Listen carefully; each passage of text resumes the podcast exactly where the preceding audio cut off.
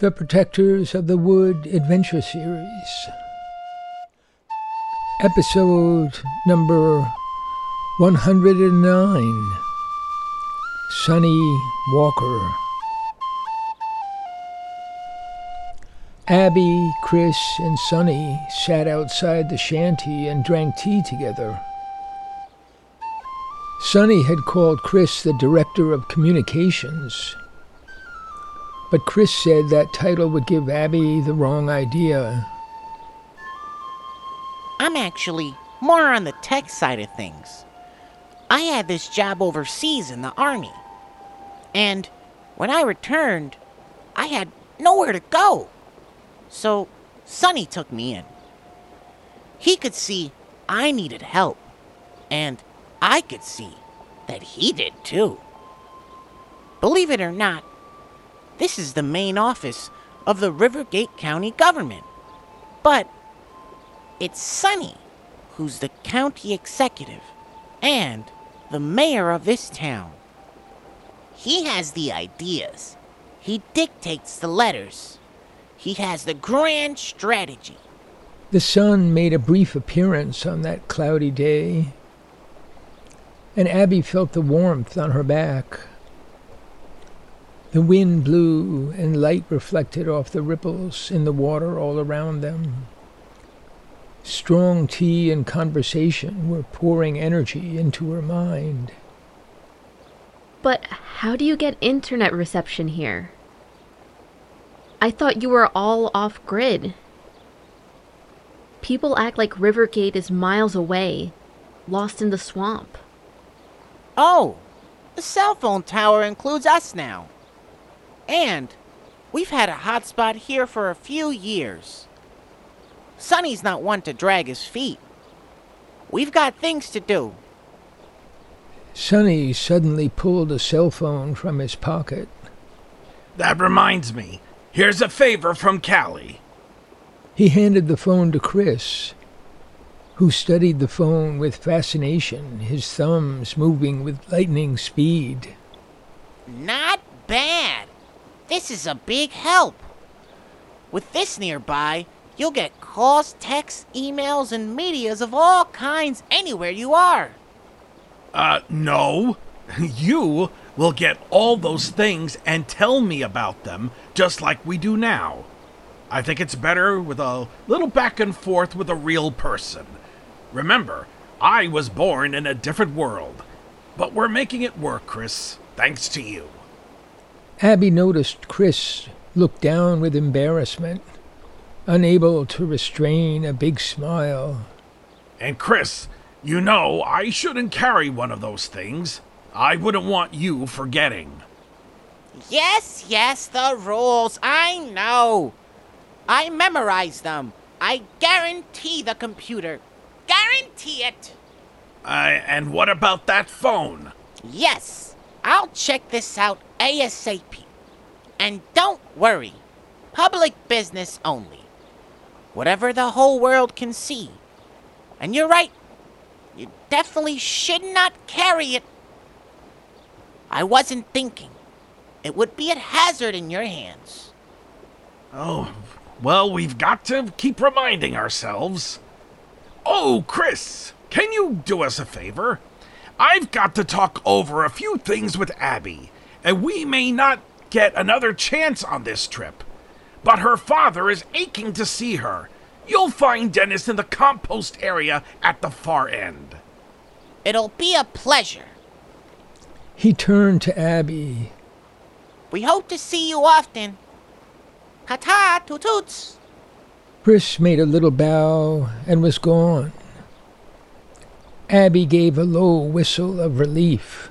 Uh, now what does that mean? I'm just glad. Somehow, I instantly knew Wendy wouldn't want me having a cell phone, especially in the forest. Uh, you're not the only one who's glad. Sonny shook his head in frustration. No one warned you about this? Jeremy told me something about phone rules. Oh, thank heaven. You absolutely cannot carry a phone. They'll track every step you take. Work through other people like I do. The new cell tower is both an opportunity and a danger. I thought of that too. Well, we'll talk more about this later. As for right now, your father will be here very soon. How are my parents? This question had been waiting a long time and now burst out of her. She had fear in her voice. Sonny had obviously prepared his answer. Uh, they've had a hard time, but are improving fast. At the moment, they're both working. Let them talk about their new jobs and tell them how well you're doing. Stuff they want to hear. You sound like something bad happened. Well, let them tell you as much as they want to, but don't press them. Dennis has been sick. They've had uh, setbacks, but don't dwell on it. They're making a fresh start. Uh, concentrate on um, boosting their confidence, please. It's a job I'm good at, but I need your help. You're scaring me. No, you were scared already. I'm trying to relieve your mind. Ask your dad about apples. He's in charge of our orchards like he used to be long ago. Invite him to help you in the churchyard. Tell your mom how happy you are, uh, how well things have turned out. Get rid of your pain and guilt, and they'll be happy too. Abby sat in silence for a minute, thinking. She smiled. Okay, you're right. That helps. Oh, I'm sorry to rush this conversation, but we don't have much time. Your long apprenticeship is over now. You are joining the team. My apprenticeship? What do you mean? Oh, don't try that hiding act with me. You won't get back here often, so make good use of me now. Abby was stunned for a moment. I really think you're exaggerating, but I won't waste time arguing. I do have questions. There are things I need to know. Please let me hear it. All right, give me a chance. Okay. Phoebe and I were talking after the council meeting last night. You know who Phoebe is? Of course, we follow these events. You've done well. So far, so good. Well, we were talking about Pastor Banks' speech at our meeting. How she said you don't really need help with the bridge closing. How can that be true? And she said the real emergency is the pressure to abandon Rivergate altogether. But how can we help with that if we don't understand what's going on? Well, you know most of the details already, and we've now got the last pieces of the puzzle in place. Abby saw his dark eyes sparkle. As you know, we've been preparing for a long, long time. A lot of people are surprised by the high water and extreme storms, but we expected them. So we abandoned the lower road and built another one up the slope. We tore down many houses and cabins and used the material to build new ones. We've expanded our fleet of boats, pulled the docks back, created new harbors. it will be a hard winter, and we're on track to store food and biogas in unheard of quantities. Most likely, we'll be helping you in Middletown rather than you helping us. Your leaders don't see the real challenges, but we do. Helping us in Middletown? It's the opposite of what people think. Mm hmm. Yes, it is, but that's what's going to happen. We've been adapting and thinking this through while other people put their heads in the sand. And if you consider the situation, you'll see that we start from a better position. Yeah, I've always thought so, even though I doubted myself. But what about this relocation issue? Phoebe and I don't quite get it. There's a mystery to it. We need a better idea of what we can do and what the dangers are. Sonny's eyes gleamed. Ah, thank you. I see you're coming to the point. By habit, Sonny lowered his voice and glanced about. they were completely alone. Of course, you're aware that the Geddon Corporation wants to mine and control Dreamstone.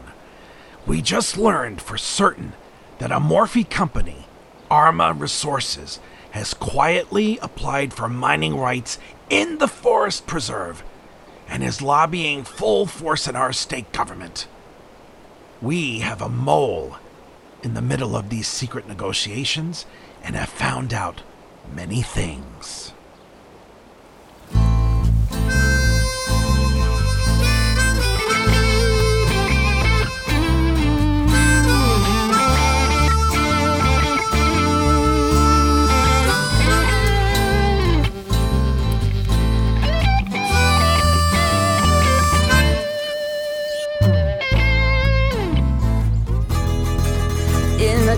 I saw the headlight,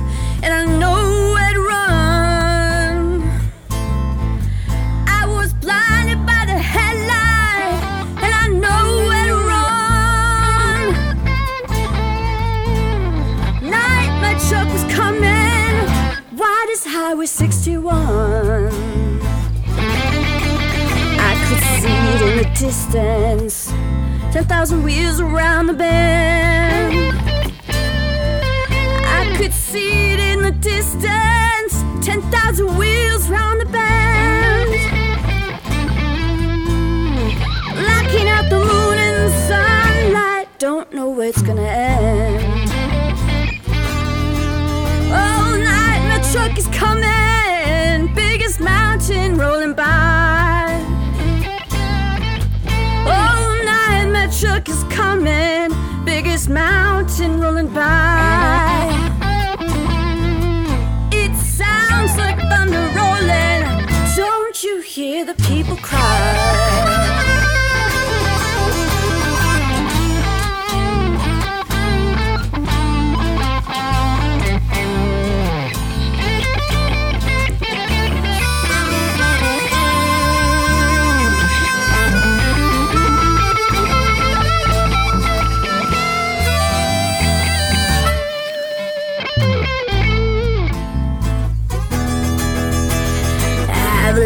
Moving through the houses and the trees.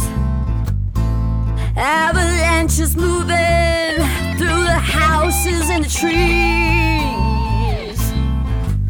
Lord, won't you help your children? Lord, help us if you please.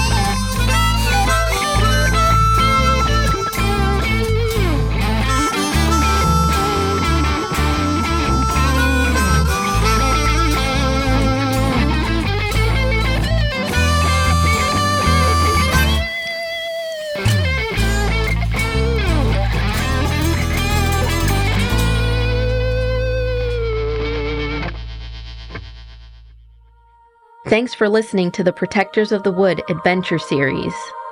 Find all our projects on protectorsofthewood.com. Support us on Patreon at Protectors of the Wood. And to all the eco warriors out there, remember that everyone can make a difference and every action counts.